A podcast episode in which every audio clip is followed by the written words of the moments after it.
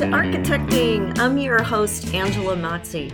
You made it. This is the landing pad for raw honesty about connecting your career with your purpose. I'm going to give you the tools you need to be an unapologetic advocate for yourself and others because if you're here, you believe that the space we surround ourselves in matters and you're committed to project by project building a better world for all of us. If you're with me, let's get architecting. Hey there, bright lights. It is Angela, and welcome to Architecting Podcast. It's a beautiful, sparkly day. We are celebrating Memorial Day weekend lots of love to families who have lost someone in combat, and many, many thanks to all who died in service to us having freedom. And as we look around the world today and we see aggression and strife, I'm glad that there are people who are willing to put an end to it, to call the bullies on their stuff and take a stand for something that is a fundamental human right, which is the freedom to pursue your happiness. And I'm also enjoying having the space of one extra day in my weekend, that chance to really sink deeper into relaxation and expansion and get more in tune with what lights me up instead of what bogs me down, which, you know, it's just part of everyday life, right? There's a lot of things, and we got to keep a lot of balls in the air. And it's nice sometimes to just be able to put them down and do nothing and relax. Speaking of relaxation, we are less than one week away from my Stress Less Success workshop. And you don't want to miss this. I know you're thinking, oh my God, one more thing to do. I don't have time. Sign up anyway because you can hear the replay. I do this work. I do this work on my own. I've worked with many coaches and experts on high performance lifestyles, on manifestation, on meditation, on identifying and pursuing your dream life. And I'm sharing not only what I've learned, but what I have successfully put into practice in my own life. Most people who know me and know all the things I'm involved in, then they find out I'm the founder of this architecting community, which includes the podcast and coaching and classes and books and all the wonderful things you have access to. They're like, How do you do it? And it's like, it's not hard, it's not exhausting. I get so much energy out of the work I do in my job as a partner at an architecture firm, so much meaning and fulfillment, but I also get so much out of raising our community of creative professionals up that it doesn't feel like work. It doesn't drain me. It helps to energize me. And sure, life ebbs and flows. We have moments, but in general, I feel like I am on this upward spiral and everything just keeps getting better. I just keep taking on more things and they're better things. And the stuff that doesn't serve falls away. And every time we have a change, every time we get stretched, we get out of our comfort zone. We bump up against the edges. And I'm going to show you how to work through all of that because that's where the growth is. That's where you get out of the stuckness. That's where you get out of the overwhelm. And I know this is just such a big problem for everyone these days is feeling stuck feeling out of control, like you don't have freedom, feeling like you just can't take on one more thing, but there's 20 of them piled up on top of you. Do yourself a favor. Go to architectingpodcast.com and sign up for Stressless Success. It's happening in just a few days. And again, if you're not available to do it live, you will get the replay if you sign up. So you will still get to hear everything that I am sharing, all this valuable information. It's completely free. You've got nothing to lose. Just go sign up. It's so important that we start saying no to the burnout, the stress, the overwhelm, and start saying yes to the life we want, to the career we want that we get to step into with grace and ease. And I'm not just selling you a bill of goods, I'm doing this in my life. I am a full time practicing architect. I have elevated my career so much, and my life has elevated along with it, doing the things I'm going to share with you. Just to give you a taste of that, of how this all works, how the networking magic happens. In a Facebook community that I'm a part of, someone shared an article that really intrigued me about how we can think differently about adapting our skill sets how things that you might have thought were coping mechanisms, you can actually look at differently and start to feel good about how you are resilient, how you are able to leverage a situation, and what that says about you and how it translates to other situations. We've all been doing the remote work thing starting to get back to more and more face to face stuff, but the remote stuff isn't going to go away. And frankly, for some of us, the remote stuff was always there. I do a lot of work at the national level, have monthly meetings for national organizations, and of course, those things were always done remotely. I run the architecting community remotely. There's very little that happens face to face. But we get a little used to things like a client meeting being a very physical event with a lot of hands on opportunities. We need, as human beings, interaction with other human beings, and we need to be able to pick up on things like body language, facial expressions. So there is still a lot of value in face to face. In fact, we had a partners advanced at GBBN just a couple weeks ago. And we were talking about that because we have four US offices plus a Beijing, China office. And we assign people to projects based on their skill set and where we want them to grow. So it is not uncommon to have a project with more than one office working on it. And the thing is just the mix, right? Is there one remote team member are there half the team remote, a quarter of the team remote? And so, all the value of that face to face interaction and collaboration has to be balanced with the fact that there are others on the team that will not be physically present. So, what does that mean? Does that mean if 60% of the team is in one location that they all get together and meet, but they all have their laptops and are logged into the Zoom call, but their sound is muted so that the remote people still see the screen full of squares of everyone's face rather than see the camera view from the conference room of everyone sitting around a table where you could hardly even tell who's in the room, let alone have any sense of their facial expression or reactions as things are discussed. And does that not matter if you are sharing a drawing or other kind of visual image where everyone's camera view would shrink down and you wouldn't really be able to see them anyway? And what is equitable in situations like that? Is someone at a disadvantage because they happen to work on projects that are not native to their office. And if they never get that opportunity, does no one fully realize what they're capable of? How do we help everyone to feel connected, engaged, involved, and most importantly, seen? So that we know what they're able to contribute. If they're struggling, we can see that and head it off at the pass and support that person before things maybe go south?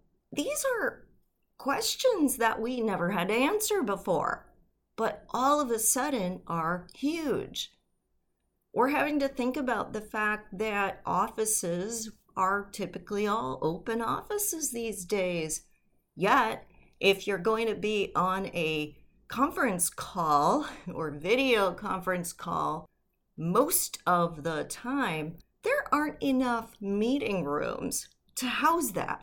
But if I'm sitting at my desk and I have to be on mute because of the ambient noise of the studio around me, so much so that I get the little notification on my screen from Zoom telling me that if I'm trying to talk, I'm muted. And I'm not trying to talk, it's just the ambient noise is that loud that it thinks I'm speaking. Or I am speaking and I'm presenting, so I cannot mute myself, and someone starts making a lot of noise in the background, and I can't exactly disrupt a client call to go tell them to be quiet and the situational awareness that others are on calls is is tough. We don't want everyone to sit at their desk in silence. That's not all the atmosphere that anyone would want to work in. It's not conducive. Then you may as well just work from home. So, how do we get that balance? What do we do?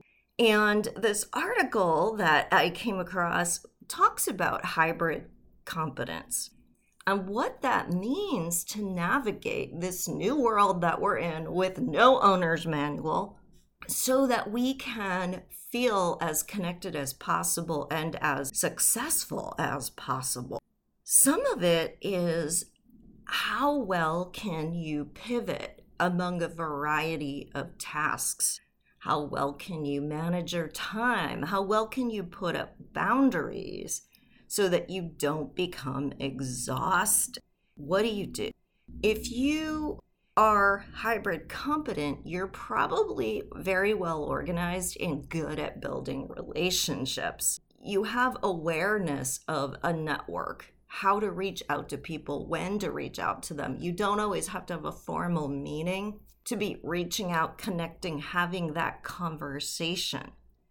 And if you can do that, you're going to be a whole lot more successful in this very much more complicated environment because you know we used to see people based on project teams. So you could just talk to the person next to you or reach out to someone or if you were having an issue the project manager might overhear that and be able to come over. All bets are off in a new hybrid environment where you don't get those opportunities. Being better able to be proactive and to feel comfortable reaching out to one another is a huge skill. But you know what? It's also a big leadership skill, even in a world where everything is entirely face to face, because leaders don't wait for problems to happen. Leaders have their fingers on the pulse of a situation and the people in it and are regularly checking in. They don't see someone struggling or suspect that something maybe isn't moving along and just let that situation continue to happen. They check in. It doesn't mean you micromanage or take people's responsibility from them but you give them a better framework. You ask them questions, you help provide guidance. And that skill of being self motivated, self directed, and organized really serves you on anything you'll ever do. It helps you be better at it. It helps you offload the overwhelm, right? Offload the to do list because you do know how to delegate or reassign work. You know who to give it to, and you know how to develop that person's skill set as they do it. But the other thing that is emerging from this hybrid work environment is this concept of do it messy. The polished perfectionism, the six o'clock news announcer kind of way of showing up in the world is not only irrelevant today, but it's stale. We want the authenticity. When your dog is barking in the background, it makes you more relatable, not coming across as unprofessional. When we see that you are dealing with a young child and your workload, that's impressive, not regressive. It's showing that you can pivot tasks and handle multiple things.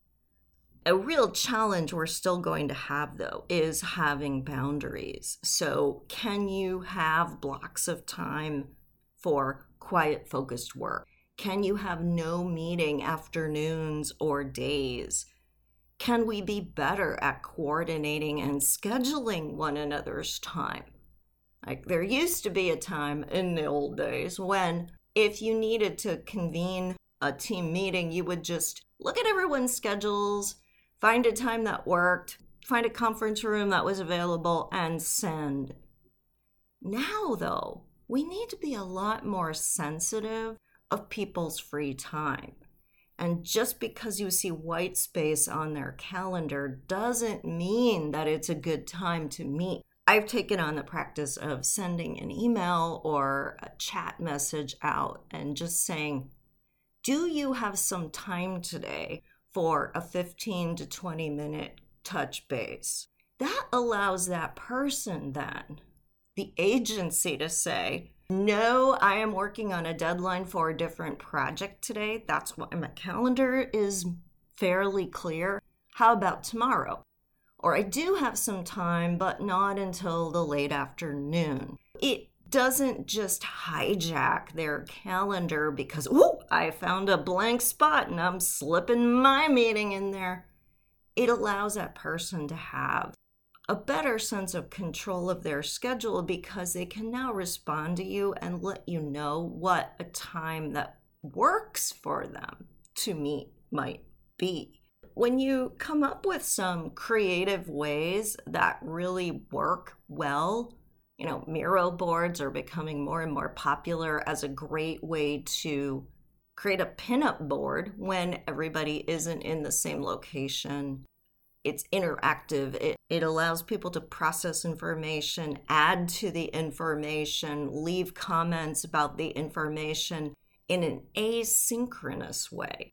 And I think that is an important part of the hybrid workforce is understanding that not everything has to happen during a meeting that you can set up things that can be done asynchronously so that people can check in with it when they have the time and not be forced to sit in yet another meeting. Looking for those things like Miro boards or wikis or shareable documents that you can invite the team members to and allow that asynchronous work opportunity is really important. Creative solutions like can you do virtual mockups? We experimented with this on a project with a client back in the height of the pandemic in the spring of 2000, and we were able to do it we were able to have an actual physical mock up that very small groups in full protective equipment were able to visit in real time while we watched from Zoom and could ask questions and interact. That kind of creativity about putting together a different way to have a physical experience or a really good interactive asynchronous experience shows that you're a leader. To be creative to pivot to do something that we talk about a lot here in the architecting community to say what are we really trying to do with this meeting or this activity? And how else could we get that same most essential information you know, we're all creatures of habit. So we think that a meeting has to look a certain way and have certain steps to it, or a client workshop has to unfold according to a certain checklist of steps and processes and exercises. Often we lose sight of the why behind all of that. Why do we want to do an affinity exercise? What are we trying to learn from it? Because if everybody can't write their post it notes in real time, we lose the magic of it. So, how could we capture getting simultaneous feedback from multiple people so that one won't influence the other? Could we do it through online polling or online sticky notes? Miro actually has a plugin that lets you do this where you generate your own notes and there's a timer. So you can give two minutes or five minutes or whatever is appropriate. And people can generate their own set of sticky notes without seeing anyone else's. And then when the timing ends, that's when you can share and start to move things around. Can you assign people to smaller groups and put them in breakout rooms, right? So, thinking about what you really get from some of the typical things you do in your workday, whether it's with your team or with your clients, and why those things matter, what you're really trying to accomplish by doing those things. Then you can think differently about how else could I get that same level of information. And sometimes you actually find that the alternative you've come up with might be a more effective solution than the more traditional way of approaching it. What are you doing? I would love to hear what solutions you have put together as we all begin this shift to a new way of working. And again, I want to thank Cinda Lester of 1212 Architects for sharing this article that inspired today's podcast. Once again, shows the value of building and staying connected to your network. You never know where you are going to find inspiration. If you are looking to tap into that stressless success experience, don't forget to go to architectingpodcast.com and sign up for the workshop happening in just a few days. See you later. Thank you for listening. You made it all the way to the end of the episode, which means you are committed to making yourself a priority so you can be empowered to do the work you were called to do in the world. How amazing is that? If you would like even more content just like this, please remember to subscribe so you never miss an episode. I would so appreciate it if you left an honest review too. Hey, I want you to know I'm here for you beyond the boundaries of this podcast. You can follow me on social media at Architecting Podcast or visit architectingpodcast.com to download some great free resources. Take care, everyone, and stay inspired.